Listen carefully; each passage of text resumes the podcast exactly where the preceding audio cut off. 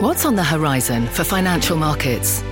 At PGIM, it's a question that over 1,400 investment professionals relentlessly research in pursuit of your long term goals. Specialised across asset classes, but united in collaboration, our teams provide global and local expertise. Our investments shape tomorrow, today. Pursue your tomorrow with PGIM, a leading global asset manager. This is Squawk Pod. I'm CNBC producer Katie Kramer. Today on our podcast, concern about a coronavirus second wave spooking investors and driving business.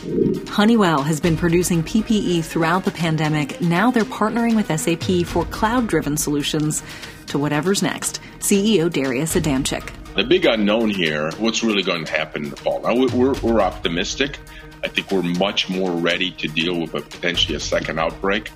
Southern Bancorp CEO Darrin Williams on the road to a lasting U.S. recovery from coronavirus and from centuries of systemic racism. Everyone's got to look at, look at their own company, their own industries. And in the banking industry, for example, you know, redlining was outlawed, outlawed in 1968. But even today, people of color have much harder time accessing mortgage loans. And three years after Me Too, journalist Joanne Lipman says not a lot has changed. As executives respond to the Black Lives Matter movement now, they do well to learn from their Me Too mistakes. If we want to avoid those same missteps now, we've really got to put words into action. Those stories and more. It's Thursday, June 11th, 2020. Squawk Pod begins right now. Good morning, everybody. Welcome to Squawk Box here on CNBC. I'm Becky Quick, along with Joe Kernan and Andrew Ross Sorkin. We've seen a lot of big up days for the market recently. The last two sessions for the market closed down, and this morning we are looking at even bigger losses. After we heard from the Federal Reserve yesterday that they're going to be keeping rates at zero for a very long time to come, we knew that part of it. They also gave their economic forecast, and that may have been a little worse than some people had anticipated. They're looking for a decline of uh, 6.5% in GDP for 2020. They do expect gains of 5% in 2021 and then 3.5% in 2022. Uh, but the reality of why they're going to be keeping rates low, maybe catching up with the market, also some concerns about what's happening with reopenings and some potential increases or increases in cases for coronavirus in some of the states that have opened early. Andrew? Okay. Thanks, Becky. Uh, the Fed seeing rates near zero through uh, 2022. At that news conference yesterday, Chairman Jay Powell used phrases like, quote, considerable risks and said that uh, we will, quote, do whatever we can for as long as it takes to support the economy. And the professor joins us this morning, Steve Liesman, uh, with more on all of it and how to read it, Steve how to read it. Yeah, I think, Andrew, the, the, way to read it is the Fed throwing a little bit of cold water on the market's uh, exuberance over the outlook. Uh, look, they, he gave them everything they could have possibly wanted when it comes to the outlook for rates, but it's the outlook for the economy that was really the cold water on the market uh, yesterday. Becky was just talking about these numbers, the GDP outlook. It was going to be 2%, 3%, whatever it was going to be. Now it's going to be down 6.5 this year up five, in other words, above trend the next two years. But you have to do the math on that. You don't get back where you were until the middle of 22 in terms of getting back lost GDP. Unemployment rate remains elevated throughout the three year projection phase there. So we don't get back to three and a half at any kind of hurry. It takes a while to get there. Now, I asked Powell yesterday about the good news, about the idea that the, the, the job uh, report was better than expected, and asked him how he would process that. And here's what he said We're not thinking about raising rates. We're not even thinking about thinking about raising rates. So what we're thinking about is is providing support for this economy. We do think this is going to take some time. And the reason for that is you have to take the ice cream you're getting with the idea that hey, there's going to be something bad down the road here, which is why you're getting all that ice cream. And, and, and that is really because he does not see the labor market improving that quickly. My assumption is that there will be a significant chunk, chunk well into the millions. Uh, I, I don't want to give you a number because it's going to be a guess, but well, well into the millions of people who who don't get to go back to their old job and in fact there isn't a um, there may not be a job in that industry for them for some time Andrew, uh, Powell has always emphasized the uncertainty of outcomes. I feel like the change here among Powell and maybe other members of the Fed is they're now more certain of difficult outcomes than they were in the past. The idea that no matter what happens here, it's going to be a long road to recovery. The reopening of states across the U.S. from the economic shutdown designed to slow the spread of the coronavirus has led to some new hotspots of infection. New cases and hospitalizations from COVID are accelerating in at least 11 states, many of them across the southern U.S. Texas has reported three consecutive days of record breaking COVID 19 hospitalizations, and new confirmed cases and test positive rates in Arizona are increasing. So, as parts of the U.S. push deeper into reopening, keeping safe people returning to work and making sure surges don't turn into outbreaks is a key priority for business leaders. Honeywell, the software industrial conglomerate, is one of a number of corporations stepping up in the pandemic to produce personal protective equipment. CEO Darius Adamczyk welcomed President Trump on a tour of a Honeywell facility last month in Phoenix. The President of the United States, Donald Trump. Thank you very much, everybody. It's a great company, and it's an honor to be with you. And uh, we traveled with Darius. He's a great chief executive. He's a uh, he's a great businessman. Done a tremendous job with your company. But I'm thrilled to be here in the fantastic state of Arizona. I love Arizona. Moments ago, we saw the brand new production lines where you're making high quality N95 respirators, and they are made to perfection. In addition to manufacturing, Honeywell is turning to high tech innovations to control safety environments in whatever is the new normal. Here's Becky with Honeywell's CEO. Darius, you've got a big announcement to share this morning about a partnership with one of the top players in the cloud and, and something you are working on again to try and stop the spread of coronavirus. Why don't you tell us about that?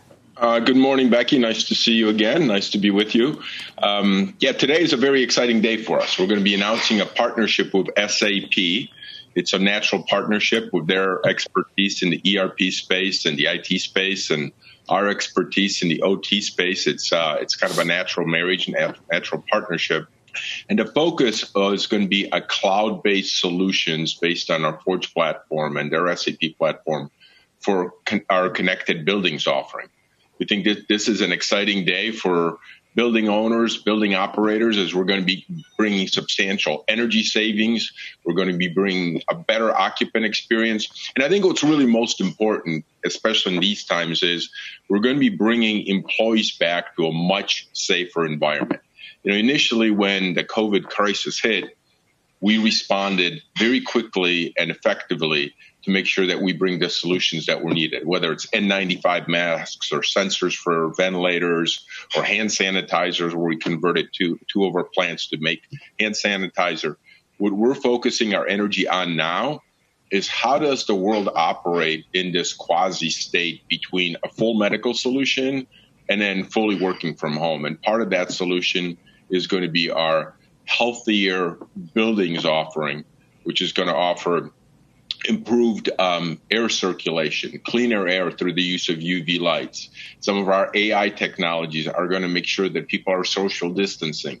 Some of our rebellion ca- uh, cameras not only will measure temperatures on, on people entering the building, but even through the use of AI, make sure that they're actually wearing PPE in a proper way. So we think that this is going to be a great solution for people to transition back to the offices.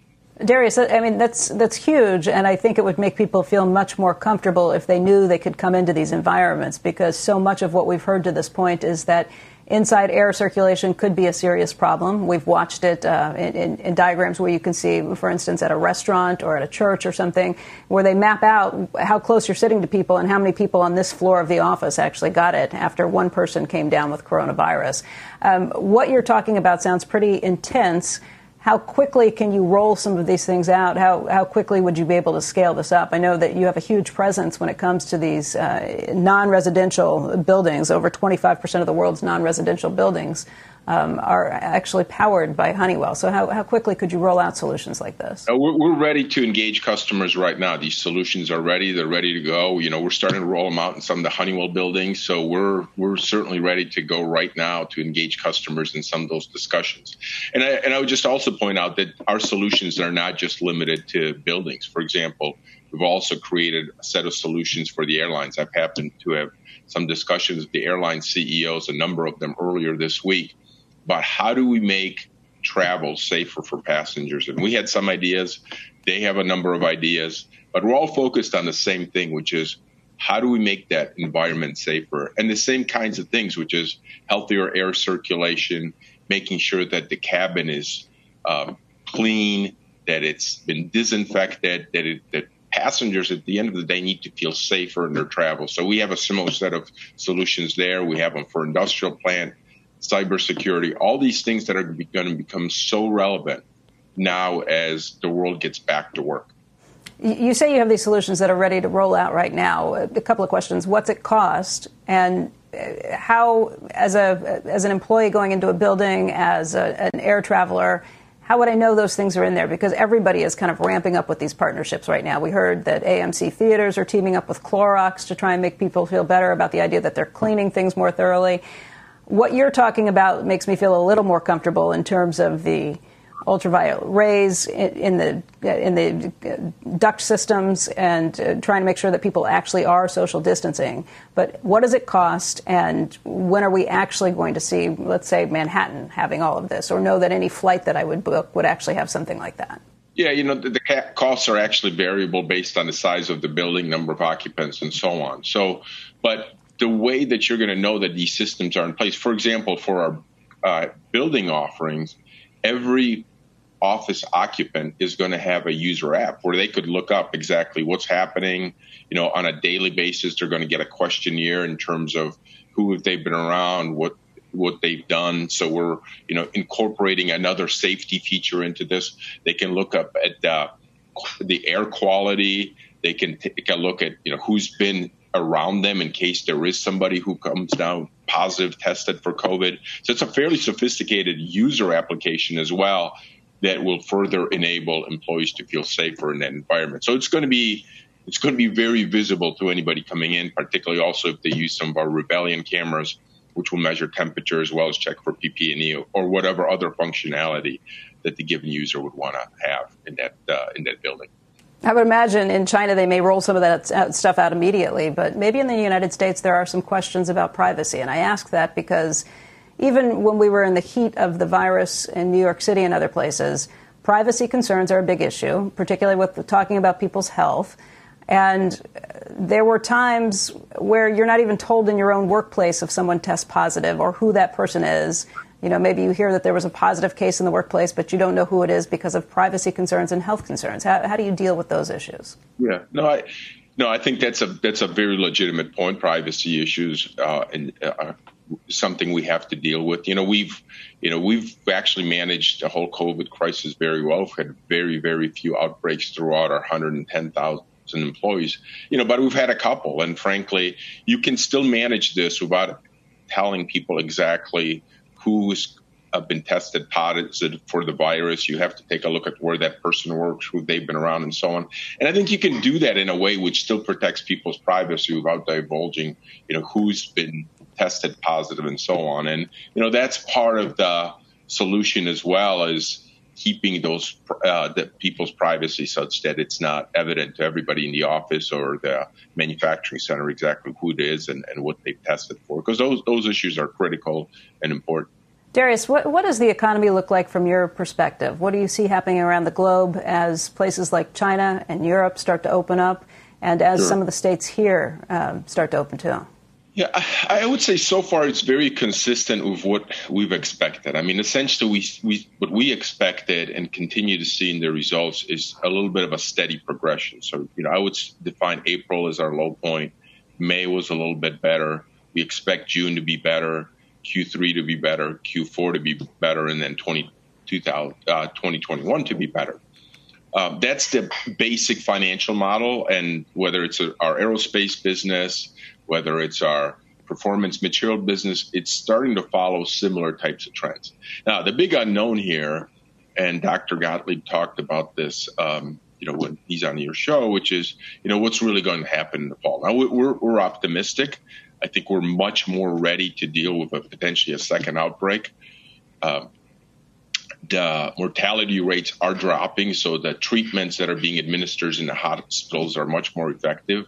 We do think that progress is going to be, be made in terms of a medical solution, uh, even in the fall or, or late this year. So we, we think that the chances of another major event when everybody gets sent back to their homes, the economy is locked up, the probability of that we anticipate to be pretty low.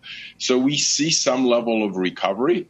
We, we're not expecting a V-shaped recovery, but we're we are expecting a gradual improvement as we move throughout the year and certainly into 2021.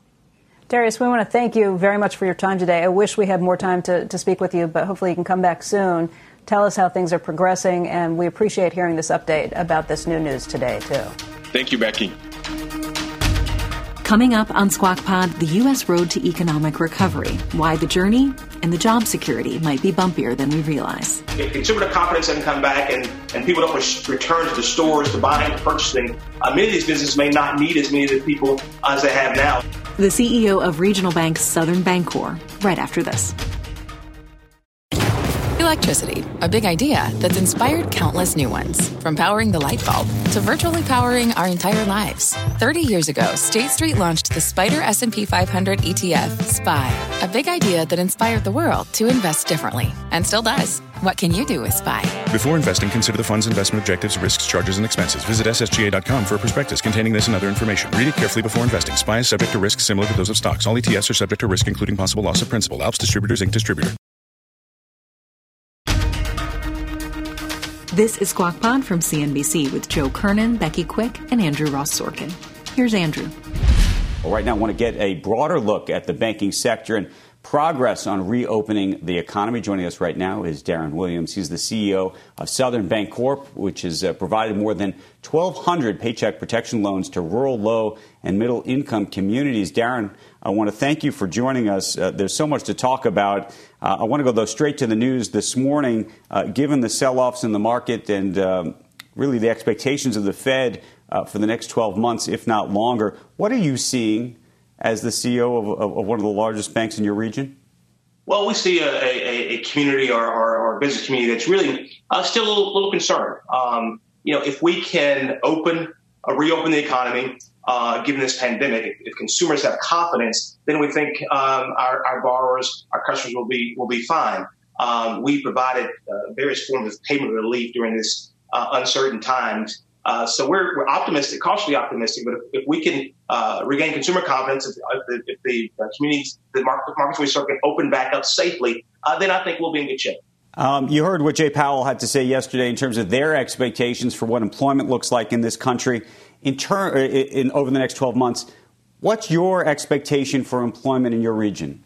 Well, understand we serve the Arkansas Mississippi Delta, so and this is a, a one of the most consistently poor communities of all the United States. And so when uh, other markets were flourishing, were thriving much better than we are. Uh, so we we've always had a low unemployment, uh, and so we're obviously concerned about that. Uh, that's a, that's an issue for us. Uh, so we're going to continue to monitor that and continue to watch that. Uh, but we want to do all we can to support the small businesses that provide the jobs uh, in the markets that we serve.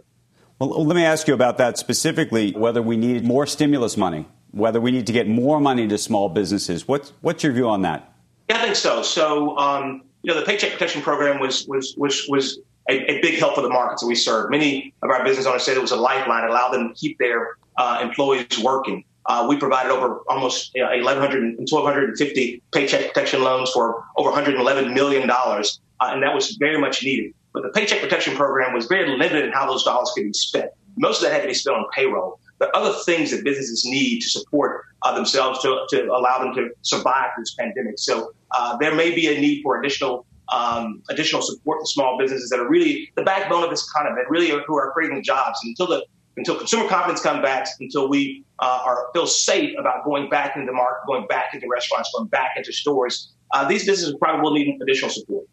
Uh, there are some economists that are worried about what it, what happens to employment uh, come the end of this month, given that uh, some of these loans uh, and the provisions around employment. You were just discussing how you think these loans are being used.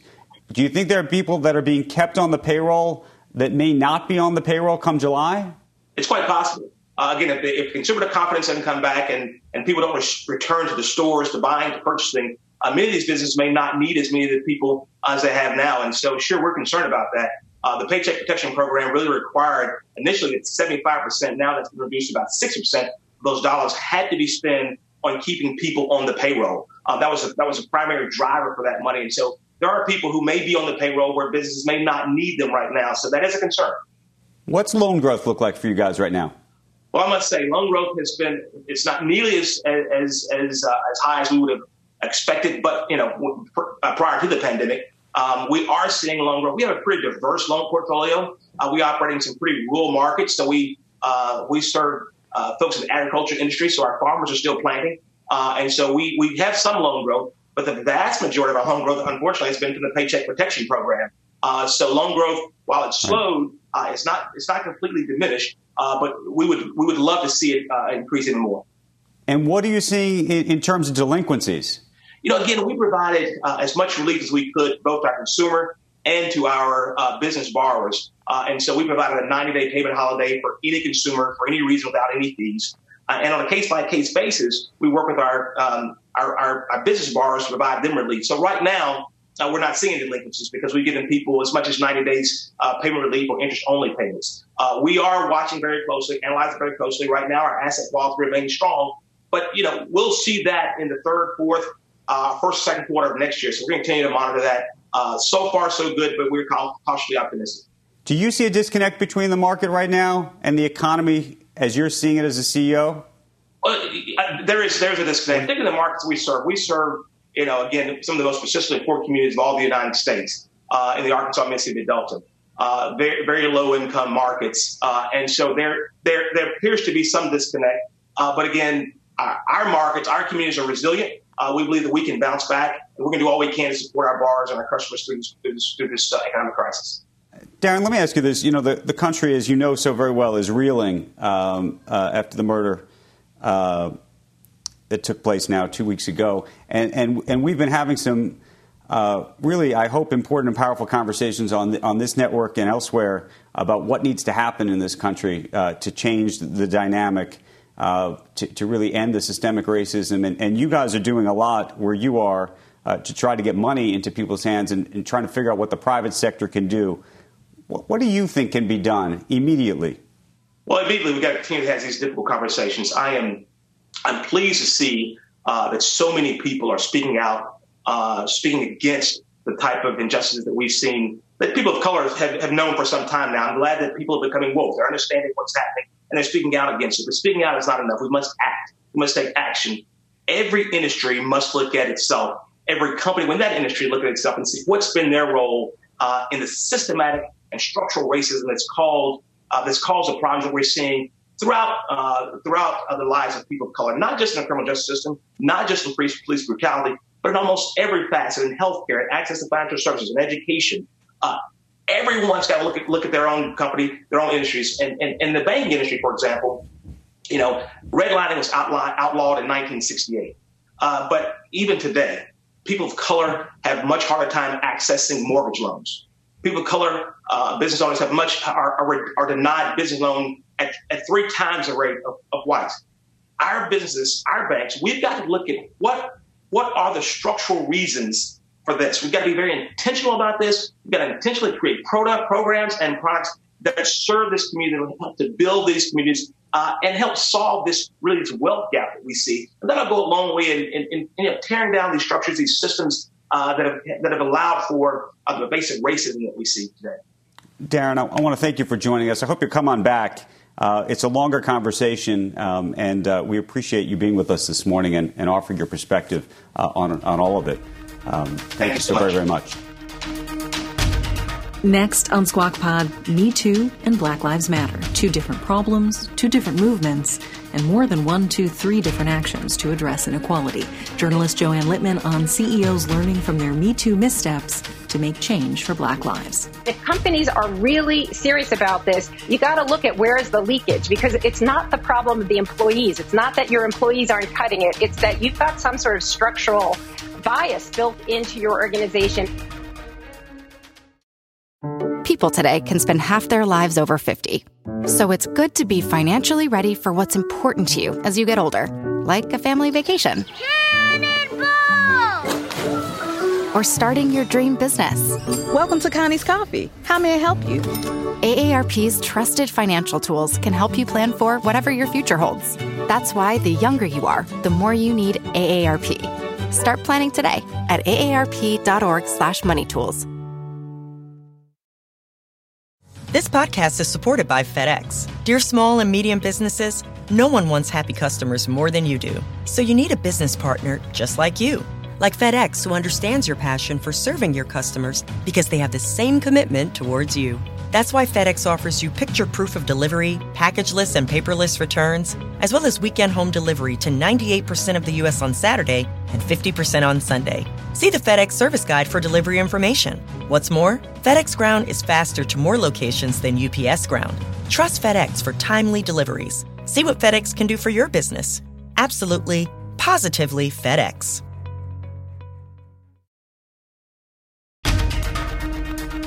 You're listening to Squawk Pod. Here's Becky Quick. Welcome back, everybody. Amazon said that it is halting its law enforcement use of its facial recognition software for one year. It says that the one year moratorium might give Congress time to implement appropriate regulatory rules and that it will help if requested. Researchers and activists have been sounding the alarm about racism and gender biases that are embedded in the artificial intelligence behind the software.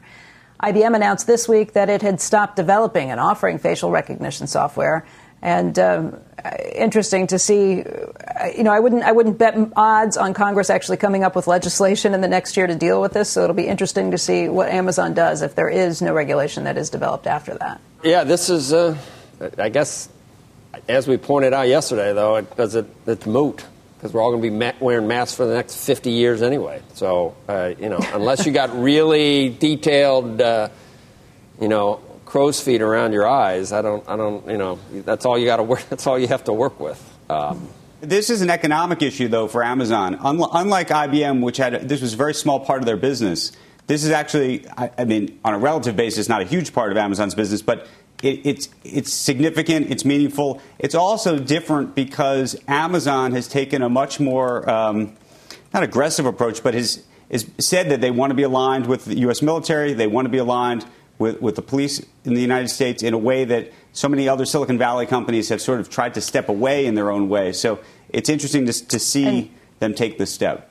It's probably why, Andrew, they're, they're saying they'll take a year moratorium rather than saying we're not going to do it after that. They're going to say we'll, we'll, we'll let right. Congress see what and if they can come up with anything. The other point being, which again we made yesterday too, that that doesn't mean that this is going to stop. It just means the Chinese companies will probably push further and right. further ahead. Yep. And they've already gotten mm-hmm. a little bit of a lead because they can take so many faces. You know, there's not any privacy over there. They take faces everywhere. They have a massive database to work right. with. And the, the bigger database you have to work with, the smarter the AI gets when it comes to recognition because it's able to do more and more pattern recognition. Right. Following nationwide protests, many corporate executives have committed, at least vocally, for racial equality. But contributing to systemic change requires more than a press release. CNBC contributor Joanne Lipman writing today that as CEOs implement action plans to disrupt systemic racism in the United States, they can reflect on the Me Too movement for some ideas on what works in affecting change and what doesn't. Let's bring in Joanne Lipman. She is Distinguished Fellow for Journalism at the Institute for Advanced Study in Princeton. She's also a CNBC contributor and Joanne, I know that for several years now you've been traveling and talking to male executives, talking to them about the Me Too movement. And what you've seen happen there uh, shows you a lot of parallels to the corporate response we're seeing right now to the Black Lives Matter movement. What, what are you kind of seeing there, and, and how do you think this kind of plays out from here? Yeah, thanks, Becky. So there are a lot of parallels between what's going on now and the Me Too movement, and, and also a lot of lessons that we need to learn because a lot of what happened, we're seeing the same playbook. We're seeing lots of corporate statements of support and maybe some donations. We're also seeing some CEOs who are starting to lose their, their positions, like CrossFit yesterday. I'm sure we're going to see more of that to come.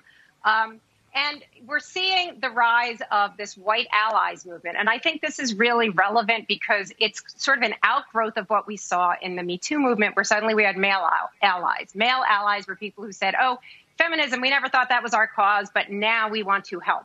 White allies, we're seeing exactly the same thing.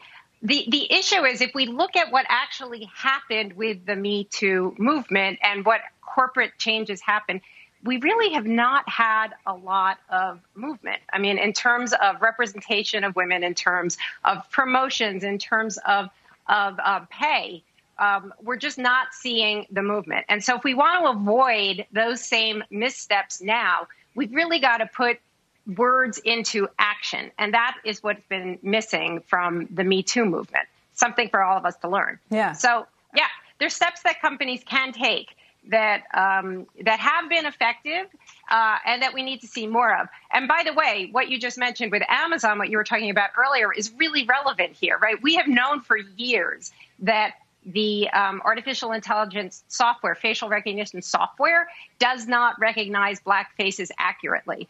And it's only now that, that Amazon is doing something about it. If you look at representation in terms of companies, the tech firms, for example, um, have terrible representation of people of color, less than 4%, uh, versus a population, a black population that's like 13%.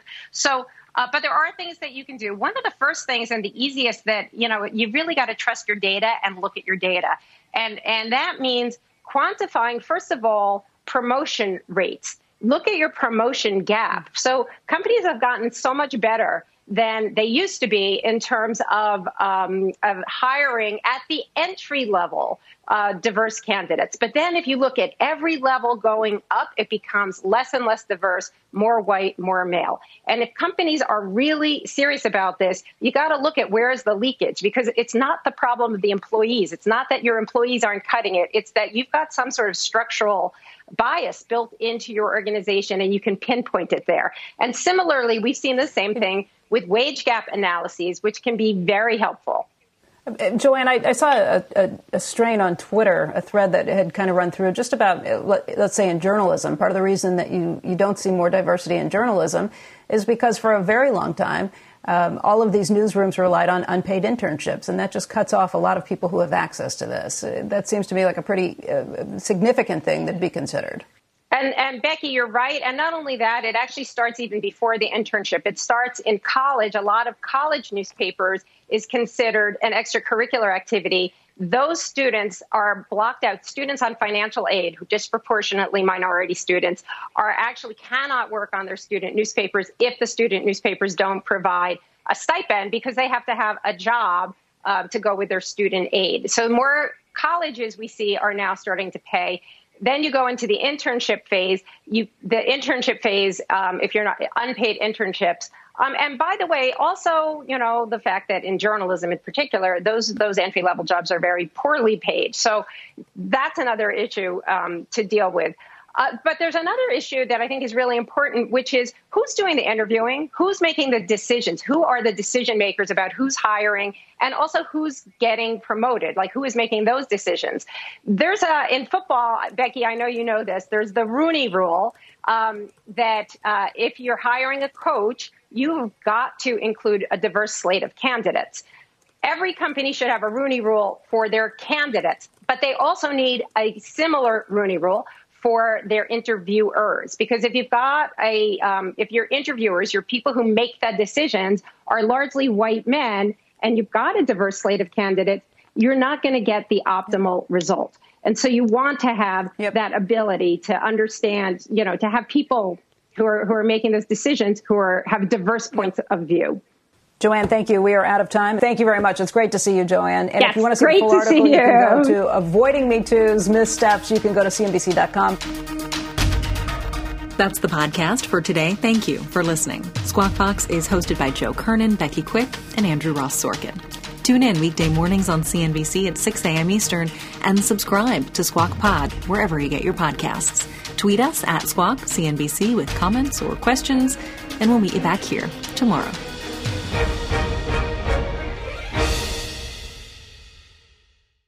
This podcast is supported by FedEx. Dear small and medium businesses, no one wants happy customers more than you do. So you need a business partner just like you. Like FedEx, who understands your passion for serving your customers because they have the same commitment towards you.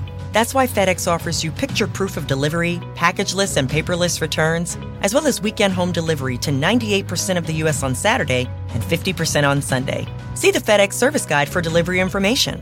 What's more, FedEx Ground is faster to more locations than UPS Ground. Trust FedEx for timely deliveries. See what FedEx can do for your business. Absolutely, positively FedEx.